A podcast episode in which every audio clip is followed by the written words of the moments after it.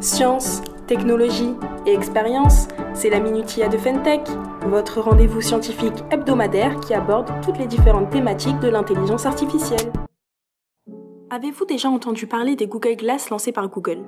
Si la réponse est non, cela n'a rien d'étonnant quand on sait que leur lancement a été un flop marketing. Trois choses l'expliquent. Un mauvais design, un prix exorbitant et une mauvaise analyse du besoin consommateur. Là où je veux en venir, c'est que le fondement du marketing, c'est l'étude du consommateur et de ses attentes. Et cela passe par de la segmentation, une connaissance de son marché et surtout du besoin de sa clientèle. Je vous laisse alors imaginer le temps d'analyse que cela demande.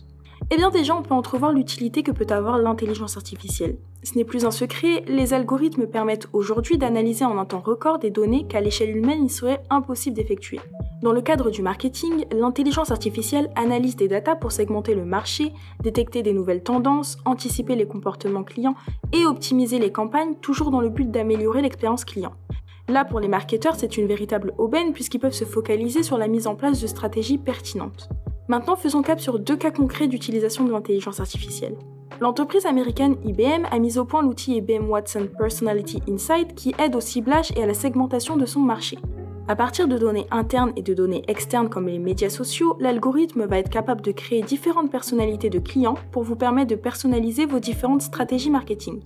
Passons maintenant à Criteo qui a mis au point à partir du machine learning Criteo Predictive Search pour optimiser vos campagnes Google Shopping. Elle définit pour vous les meilleures enchères selon plus de 50 variables dont le comportement client, ce qui contribue à booster considérablement vos ventes.